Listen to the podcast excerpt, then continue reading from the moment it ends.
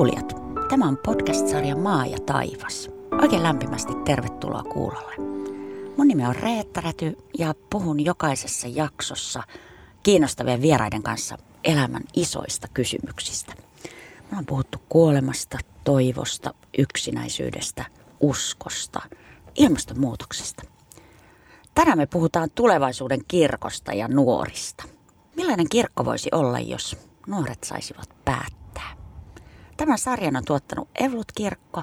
Tänä vuonna järjestetään seurakuntavaalit ja keskustelu tämänkin podcast-sarjan teemoista jatkuu osoitteessa maa ja taivas.net. Oikein paljon tervetuloa kuulolle. Tänään meillä on vieraana Elisa Kephard ja Iikka Lovio. Iikka, sä oot tehnyt palvelumuotoilutöitä seurakuntien kanssa ja tehnyt paljon projekteja esimerkiksi nuorisotyöhön, kummiuteen ja kirkossa käymiseen liittyen. Kerro meille, mitä yhteistä on Suomen nuorisolla ja evankelisluterilaisella kirkolla? No mun mielestä se työ on hirveän kiinnostavaa siksi, että tuntuu siltä, että historiallisesti katsottuna koskaan kirkon arvot ja nuorison arvot ei tunnu olevan niin yhtä hyvin linjassa. Ja sitten samaan aikaan niin arjen tasolla kirkko ja nuoriso on todennäköisesti etäämällä kuin koskaan aikaisemmin Suomen historiassa. Tähän kuulostaa mielenkiintoiselta. Mitä tarkoittaa kirkon arvot? Eli minkälais, mitä ajattelet silloin kirkon arvoiksi, jotka vastaan nykynuorison arvoja? Eli se saattaa olla vielä paremmin perillä nuorisotutkimuksista, mutta mun käsitys on se, että meillä on niin hyvin pitkälle oikeudenmukaisuutta ja reiluutta arvostava sukupolvi tällä hetkellä, kun me puhutaan nuorisosta. Elisa, sä oot nuorisoyhteistyöallianssin puheenjohtaja ja te olette mukana kannustamassa nuoria ehdolle seurakuntavaaleihin. Minkä takia? No on aika iso ongelma, että seurakunnan luottamushenkilöistä 6 prosenttia on alle 30-vuotiaita. Mä en usko, että kirkko voi ikinä olla oikeastaan nuorten näköinen, ellei nuoret oikeasti päättämässä niistä asioista. Ja no, sen takia nyt kannustetaan, että nuoret myös ottaisi sen paikkansa ja vaikuttaisi kirkossa. Ää, arvioi vähän Elisa kirkon nykyistä julkikuvaa nuorten silmiin. Mikä siinä on, että se ei nuoria kiinnosta? No täytyy sanoa, että kirkon julkikuva nyt ihan minkä tahansa ikäisten silmin, niin ei välttämättä ole kauhean selkeä. Et kun kysytään, että mitkä on ne kirkon arvot, mitkä on ne arvot, minkä takia sä itse kuulut kirkkoon ja minkä takia sä äänestät vaikka seurakuntavaaleissa, niin ei ne, ei ne välttämättä ole ihan linjassa, koska kirkko on aika iso liike, siihen kuuluu monenlaisia ihmisiä. Mitä te teette sen hyväksi, että nuoret innostuisivat? No tota, seurakunnassahan on, tai seurakunnissahan on paljon sellaisia nuoria toimijoita. On paljon nuorisojärjestöjä, jotka on lähtenyt kannustamaan nuoria mukaan ehdolle. Ja tota, kyse on totta kai kannustuksesta, kyse on myös järjestelmällisestä ehdokashankinnasta. Siinä, missä hankitaan, hankitaan muun ikäisiä ehdokkaita, niin täytyisi panostaa siihen, että markkinoidaan näitä vaaleja erityisesti nuorille. Tätä Iikka, mm, näissä teidän projekteissa, joissa on niin palvelumuotoilu lähtöisesti tutkittu vaikka kirkossa käymistä, niin, niin kerro vähän, että minkälaisiin tuloksiin te olette päätyneet? Minkälainen tulevaisuuden kirkko voisi olla, jos se olisi nuorten kirkko? No tyypillisesti me tutkitaan käymättömyyttä. Se on yleensä sellainen mm, teema, mikä kiinnostaa meidän toimeksiantajia. On se sitten liittynyt tilojen suunnitteluun, kastevarauksien tai häävarauksien tai hautausprosessien suunnitteluun, että miten tuettaisiin silloin ää, ihmisten mielikuvan laajenemista kirkosta. Ää, seurakuntia kiinnostaa nyt tosi paljon se, että miten he voisivat olla arjen tasolla merkityksellisempiä sille porukalle, joka jakaa kirkon arvot, mutta on maallis, maallisia ihmisiä, käy ehkä joulukirkossa Anopin kanssa, ja, ää, mutta mutta ei sunnuntaisin messussa. Ää, heillä on hirveä halu päästä siitä puhumisesta ja pohtimisesta tekemiseen. Mitä me ollaan tunnistettu, niin siellä on todella paljon pelipaikkoja. Merkittäviä pelipaikkoja, missä lunastaa tämän porukan maailmassa niin kuin aiempaa paremmin. Se on niin kuin merkityksellinen rooli myymättä omia arvojaan, uskoa, toivoa, rakkautta, puhumattakaan armosta. Kaikille niille on tilaa tässä yhteiskunnassa, ihmisten maailmassa, heidän ehdoilla – me tehtiin kirkon pariterapiaan liittyen projektia ja se on jokaisella aikuisella, uskot tai et Jumalaan, niin kuitenkin sellainen elämän merkityksellisin kysymys, sun parisuhde, sun perhe. Ja me haasteltiin pariterapiassa käyneitä aikuisia, jotka oli käynyt yksityisellä niin sektorilla pariterapiassa ja ne kommentoi tälle, että ai olisiko kirkolla ollut toi, että wow, nyt siellä on joku propellipää keksinyt raikkaan idean. Ei ole, ei ole modernimpaa tapaa tuoda esiin, että mitä on armo tänä päivänä. Että jos kirkolta olisi tota saanut, niin totta kai mä olisin mennyt kirkolle. Se olisi paljon luotettavampi ja lämpimämpi kuin firmat tai kunta. Et nyt, nyt ollaan armon äärellä. Ai mahtavaa, että kirkko te tunnistatte pelipaikan ihmisten parisuhdekriiseissä, mutta varmaan silloin ollaan niin realismin äärellä ja hyvin paljon. Se on jotain, mikä tapahtuu kaikille, lähestulkoon kaikille. Toi pariterapiapalvelu on 50 vuotta vanha palvelu kirkossa. Ne vois välillä nostaa omaa häntäänsä vähän rohkeammin ylöspäin. Niin sä ajattelet, että se ei ole tunnettu? Se ei ole tunnettu tätä niin, äh, Elisa, mitä, mitä sä ajattelet siitä, että mitä kirkon, me tiedetään kaikki, että ripari on, niin kuin, tässä riparikesä taas lähestyy ja, ja tota, se on niin kuin se kirkon piikki, että ripari on edelleen tosi suosittu. Mitä sen jälkeen tapahtuu, jos ajattelet esimerkiksi allianssin näkökulmasta? Niin, siis nuori menee riparille. Ripari on suosittu, niin kuin sanoit, moni käy riparin ja, ja siihen ollaan aika tyytyväisiä noin niin kuin yleisesti – sitten sen jälkeen voi lähteä isoseksi. Sekin on aika aikaa vievä ja rankka projekti nuorelle, jos siihen haluaa lähteä. Ja sitten tulee sellainen iso tiputus, että mitä sitten. Kirkko ei niinku nuorelle aikuiselle juuri tarjoa mitään. Ja tota, totta kai se on ongelma siinä, että se näkyy siinä, että ketkä niitä seurakunnan aktiiveja on ja ketkä sitten kirkon asioista sitten päättää. Mitä sä ajattelet, että mitä kirkko voisi tarjota nuorelle aikuiselle? Jos tässä ajatellaan, jos minusta tässä niin kuin jotenkin lähtökohta on se, että, että, että olisi tarjota uskoa, toivoa, rakkautta, armoa. Nuori, jos joku tarvitsee elämässään muun muassa näitä asioita, se on kohtalaisen häilyvää, häilyvää aikaa, niin miten, miten kirkko voisi olla läsnä tämmöisten arvojen kanssa? No ensinnäkään mä en usko, että jos tavallaan nuoret ei ole oikeasti päättämässä kirkon asioista, niin kirkko ei aidosti voi olla nuorten näköinen. Että tavallaan eh, on ihan turha miettiä, että mikähän niitä nuoria kiinnostaa, jos ei oikeasti kysytä nuorilta, että miten, miten me voimme auttaa teitä, miten me voimme olla mukana. Ja tämä on sellainen asia, mikä olisi tosi kiinnostava selvittää, että mitä he oikeasti haluavat. Mutta sitten totta kai, totta kai en näe, että miten se olisi mitenkään ikään sidottu juttu, että kokisi tarvitsevansa sellaista paikkaa, jossa voi esimerkiksi olla ihan oma itsensä ja, ja tota, pohtia arvokysymyksiä ja niin edelleen. Mä en usko, että se on mitenkään ikäisidonnainen juttu.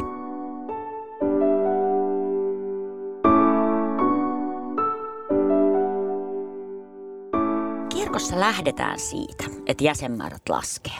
Me tiedetään tutkimuksista, että henkisyys sinänsä on nousussa ja voi hyvin, mutta se kohdistuu muualle kuin esimerkiksi Evlut-kirkkoon. Iikka, mitä, mitä sä ajattelet? Pitäisikö tämmöisessä tilanteessa kirkon olla, ottaa ikään kuin annettuna tämä laskevat jäsenmäärät? Vai voi, voiko, onko tämä asia, jonka puolesta voi jotenkin tehdä jotain? Vai onko tämä vaan se, mitä, mitä niin kuin tämmöisessä maallistuneessa yhteiskunnassa tapahtuu? Kyllä mä uskon, että sen puolesta voi tehdä asioita. Jos otat sen annettuna, niin sitten se on vähän saa vääjäämätön kohtalo, mihin vaan niin kuin, mitä kohti mennään ja juusto höydetään kaikesta ja jatketaan aie, niin saman tekemistä, asioiden tekemistä samalla tapaa, mutta vielä pienemmin. Mulla, mulla tuli tuosta, mietittiin miten nuoret sais päättämään, niin tuntuu, että se vaatisi sen, että on kokemuksia siitä, että se on kirkko on jonkinlainen alusta, joka mahdollistaa merkityksellisten mm. asioiden tekemisen ja kokemisen. Palas mieleen yhden seurakunnan kanssa lähdettiin miettimään vähän sitä, no mitä se rippikoulu vuoden jälkeen, mitä se voi olla muuta kuin sitä isospolkua. Ja he miettivät heidän, samaan aikaan heidän joulunajan ohjelmaa ja se tuntui heistä radikaalilta, että me mietitään tulevan joulun ohjelmaa, kun nyt on jo syyskuu. Että me voidaan ehkä, me ollaan totuttu miettimään tällaisia asioita kolme vuotta etukäteen. Ää, ja si, siinä tota, syntyi semmoinen konsepti, missä nuo kirkko, paikallisseurakunta keräs rahaa – niin, aikuisilta ennen joulua ja sanoi, että me laitetaan nämä nuorten keikkatöihin siinä niin ysiluokkalaisille. Me tarvitaan paikallisille ysiluokkalaisille mahdollisuus tehdä keikkatöitä ja auttaa vanhuksia ja toimia niin, leikkipuistoissa niin ohjelmatuokioiden vetäjinä niin joulun jälkeen. Ja että sulta kiireiseltä aikuisilta me tarvitaan vain muutama kymppi rahaa, niin me pystytään tarjoamaan näille niin riparin käyneille ysiluokkalaisille ensimmäisiä työkokemuksia ja mahdollisuuksia tehdä hyvää tässä paikallisyhteisössä ennen kuin he lähtee yläasteelta, ennen kuin he hakee ensimmäisiä kesätyöpaikkoja. Me halutaan antaa heille joku merkittävä joululahja, mikä muistetaan. Toteutuiko se? Joo, joo se toteutui. Se, se tota, niin oli sellainen, kun niitä, niillä oli paljon ideoita ja käytiin haastelemassa ysiluokkalaisia ja paikallisia ruuhkavuosi aikuisen niin kuin tykkäsit, että okei, tässä on jotain makeeta, että mähän voin ostaa jo vuohia Afrikkaan, mutta tätä vaihtoehtoa, että miten mä lahjoitan tähän mun lähiyhteisöön, niin mulla ei ole. Ja joulualla mulla on muutenkin kiire, mä en kerkeä tulla kissaristiäisiin kirkolle, mutta jos mä voin minuutissa tehdä jotain tällaista, niin tämä on kivaa. Kerro, mikä, näyttelikö usko tässä jotain roolia tai kirkkoon kuuluminen? Oliko väliä, jos nuori kuulu kirkkoon tai ei? Tai ajattelitko te sitä, että, että keltä pyydetään rahaa, että täytyykö tässä nyt olla jotakin niin kuin henkilökohtaista uskoa tai suhdetta kirkkoon? Mun mielestä ne kohdisti sen koko asuinalueen ysiluokkalaisille joulun jälkeen. Se on sellainen alue, missä kuulutaan vielä kohtalaisen paljon kirkkoon. Niinpä. Mutta että näyttelikö usko ikään kuin jotain roolia tässä vai ei? Että niin kuin sä sanoit, niin kirkko ei. toimii ikään kuin niin. Mä ajattelen, että kirkko toimii ikään kuin alustana ja mahdollisti näitä, niin kuin sanoit, merkityksellisiä tekoja. Se, mikä näytteli roolia, että haluatko olla mukana tekemässä hyvää ihmisille. Ja tässä on ne vaihtoehdot. Tässä on ne tavat. Ja se, mitä me ollaan opittu noissa, kun haastelee öö, yhteiskehittää kirkon niin kuin ideoita ja toimintaa jäsenten kanssa ja työntekijöiden kanssa – niin kirkko ei sano eikä pyydä mukaan. Se kertoo mahdollisuudesta, voit tulla tekemään vapaaehtoistyötä sen sijaan, että ne sanois, tuletko auttamaan mummoja. Ja, tai kerrotaan, että meillä on vanhempainkerho ja se on tässä ja tässä paikassa. Ja sitten kun me haastellaan niin, niin vanhempainvapaalla olevia äitejä, ne sanoo, että kyllä mä tiedän missä se on, mutta mä en tiedä, onko mä tervetullut sinne. Että minkälaisia ne muut ihmiset on, jotka käy siellä. Ei osata raottaa sitä, että mitä sen verhon takana on. Ja jos se osattaisiin tehdä paremmin, niin mä uskon, että kirkosta vä- eroaminen vähentyisi. Se on, se on hauska, kun on haastellut kasteperheitä, niin ne on yllättyneet. Me, me, meidät yllätti se, että miten mukava se pappi oli. Se, se ei ollutkaan sellainen kuin 50-luvun Suomi-filmissä.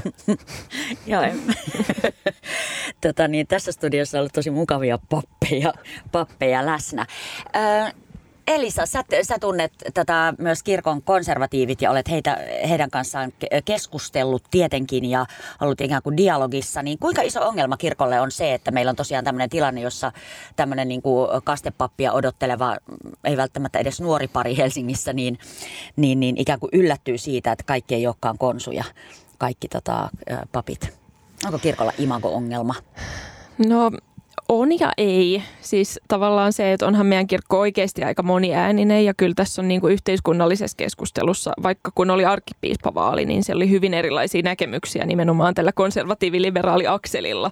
Ja kyllähän tota, se, että kun meillä on iso liike, me voidaan myös valita tietty marginalisoitumisen tie kirkolle, mutta nyt tällä hetkellä se suunta on se, että kirkko kasvaa ja kirkko saa lisää jäseniä ja niin edelleen. Ja kyllä se on, se on mun mielestä näkynyt, että siitä ei voi syyttää, että kirkko ei olisi riittävän moniääninen, että ei tuotaisi esille, että kirkossa ei olisi monia näkökulmia. Mutta sitten toki se, että, että joskus pitää tehdä valintoja, joskus pitää, pitää tehdä päätöksiä tyylisesti, ketä voidaan vihkiä ja niin edelleen. Ja sitten ehkä tällaiset asiat voi olla aika luontaan työnteviä, jos jos niissä niin kuin ei ole sellaista selkeää linjaa ja jos se, jos se arvomaailma, mikä koetaan olevan kirkossa, niin on todella päinvastainen kuin se oma henkilökohtainen arvomaailma, niin se varmasti karkottaa ihmisiä. Karkottaako se sua? Tai miten sä ajattelet siitä? Voiko sun, onko sun mielestä kirkko jotenkin niin kuin salliva ja onko sun ollut helppo olla siinä? Henkilökohtaisesti mun on helppo on ollut helppo olla mukana, mutta mä koen, että mulle on tosi luontevaa vaikuttaa asioihin niin kuin sisältäpäin, järjestelmien sisältäpäin. Mä uskon, että jos mä nyt lähtisin ja eroisin kirkosta, niin kuin mun monet ikätoverit tekee, niin silloin kirkkoon jäisi vaan se tietty porukka. Ja silloin tota, ei, ei ole toivoa siitä, että kirkko myöskään uudistuisi millään aikavälillä.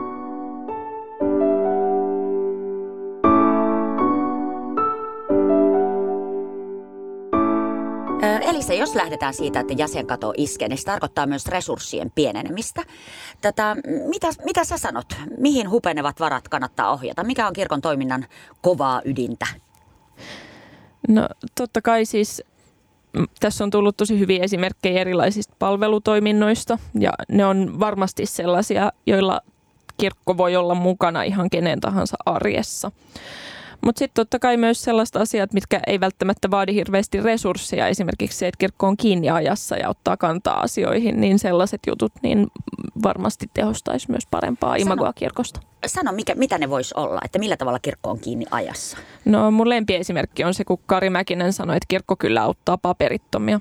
Et vaikka toki lähtökohtaisesti uskon siihen, että hyvinvointivaltion pitäisi pystyä ratkaisemaan monenlaiset ongelmat, niin kuin vaikka nuorisotyöttömyys ja niin edelleen, mutta sitten jos, jos näin ei ole, niin kyllä kirkolla ja kirkon toimijoilla on mahdollisuus mennä vähän pidemmälle ja sanoa se, mitä esimerkiksi poliitikot haluaisi sanoa, mutta ne ei sano. Tätä Elisa se selvästi, tai jos mä tulkitsenko mä oikein, että, että sun mielessä kirkko elää ajassa ja ottaa nimenomaan niin kuin vaikka ajankohtaisiin asioihin yhteyttä. Mitä sä sanot siitä ajatuksesta, että, että kirkon ei tarvitse niin kuin olla tämmöisellä niin kuin markkinalla ja yrittää miellyttää milloin mitäkin ryhmää tai ajankohtaista aihetta, että kirkko on mikä, mikä on, pysyvä oppia peruskallio? No tota, siis kirkkohan ei ole muuttumaton, vaan kirkko on muuttunut. Tämä Eblut-kirkko, mistä me nyt puhutaan, niin ei ole samanlainen kuin se on ollut joskus menneinä vuosina. Enkä näe, että minkä takia sen täytyisi nyt olla tai ryhtyä olemaan monoliitti, jota ei voi muuttaa. Et mä uskon siihen, että kirkko on ihmisten yhteisö ja siihen kuuluu ihmisten tekemää toimintaa, joten on ihan luonnollista, että se muuttuu vähän ajassa ja paikassa. Totta kai varmasti voidaan puhua niistä perusarvoista, mitkä kuuluu, mikä tekee kirkon niin kuin aina ja ikuisesti. Mutta sellaiset asiat kuin vaikka armo ja lähimmäisen rakkaus, niin niitäkin ihmiset tulkitsee hyvin eri tavalla. Et kyse on siitä, että kuinka detaljitasolle mennään siinä määrittelyssä, että mikä on pysyvä. Jos sä ajattelet sitä, että kenen, kenen sä toivoisit osallistuvan tai olevan ehdolla seurakuntavaaleissa, niin onko susta usko, henkilökohtainen usko siinä relevantti kysymys? No uskohan on tosi henkilökohtainen kysymys kaikille. että mä uskoisin että aika moni ajattelee myös niin, että ei halua lähteä kampanjoimaan sillä uskolla. Ja tietyllä tavalla sillä on myös aika vaikea kampanjoida, koska miten sä niin kun sovellutat sitä omaa uskoa siihen käytännön kirkkopolitiikkaan, vaan pikemminkin sellaista asiat, että mikä on kirkon suunta. Käytännönläheisimmät kysymykset, niin niistä toivon keskustelua paljon seurakuntavaaleissa. Iikka, mm, sä, sä puhut siitä että, ja kerroit siitä, että ajattelet, että kirkolla voisi olla rooli ikään kuin armon tuojana yhteiskunnallisen keskustelun tai omien arvojensa tuojana. Meillä on niin kuin tämmöisessä kilpailuyhteiskunnassa ja markkinataloudessa, kun eletään, niin meitä kohdellaan aika usein kuluttajina, meitä kansalaisia ja ihmisiä. Ja jos me ajatellaan tämmöisiä julkisia viestejä, mitä me nähdään, kun me täältä studiosta lähdetään kadulle, niin ne liittyy usein rahaan, tavaraan, ähm, aika harvoin ähm, esimerkiksi uskoon, toivoon, rakkauteen tai, tai armoon. Kerro, että miten, mitä sä ajattelet, miten tämmöiset viestit, jota kirkolla kenties olisi tarjottava, niin miten ne voisi olla mukana niin kuin jotenkin, niin kuin sä sanot, merkityksellisenä meidän elämässä? Miten ne voisi näkyä tuolla, tuolla julkisessa tilassa tai yhteiskunnallisessa keskustelussa? Mä uskon, että se tapahtuu onnistuessaan tekojen kautta, toimintojen kautta. Mä luulen, että moni meistä ei kaipaa kirkolta armoa, mutta jotain sellaisia tekoja, jotka auttavat meitä olemaan armollisempia itsellemme. Ja sitten mä luulen, että niin kuin rohkeasti niin kuin olla menemättä sinne niin kuin pois sieltä omalta mukavuusalueelta siinä mielessä, että niin kuin olla Tämä tuli esimerkiksi, kun me mietittiin, että miten tukea kummiutta, niin haasteltiin kummilasten vanhempia ja testailtiin erilaisia ideoita. Ja aina kun oli tämä niin lahjavinkit, niin monet sanoivat, että joo, mä unohan kyllä ostaa, mä unohan synttärit, mä unohan, että milloin mun viidennellä kummilapsella on synttärit, ja sitten mä juoksen ja ostan jotain niin kuin hätäisesti valittua. Mutta en mä kaipaa kirkolta lahjavinkkejä, kun se ongelma on just se, että mä ostan jo nyt niitä lahjoja. Mä kaipaisin enemmän niin kuin tukea siihen, että miten me voitaisiin tehdä yhdessä. Miten, miten mä, kun mä oon matkalla sinne ää, muovi tavarakauppaan ostamaan kiinalaista muovituotetta mun kummilapselle, niin miten mä, niin kuin, mikä saisi mut pohtimaan, että hetkinen, mitä mä voin tehdä Tampereella viisivuotiaan lapsen kanssa, niin sen sijaan, että mä annan sille niin kuin, halvan muoviasian. Niin kirkon pelipaikka nähtiin paljon niin kuin, lähempänä tuota, että, että voiko ne jotenkin auttaa mua siinä pohdinnassa. Tai mitä jos lapsi kysyy kuolemasta tai last, vanhempien avioerosta jotain, niin kirkolla on kasvatusasiantuntijoita, että voiko ne auttaa mua jotenkin kommunikoimaan lapsen kanssa sen niin ikävaiheen mukaisella tavalla? Mun mielestä toi kuulostaa aika hienolta kerta kaikkiaan, että tavallaan eihän niin kuin, jos puhutaan, että joo, että me olemme armon liike, niin eihän se nyt käytännössä sano ihmisille mitään, jos se ei näy tekoina. Mm. Mä voitaisiin itse asiassa lopetella tätä, tätä keskustelua ajatukseen siitä, että nämä arvot, joista tässä juhlavasti puhutaan, niin on siis tekoja.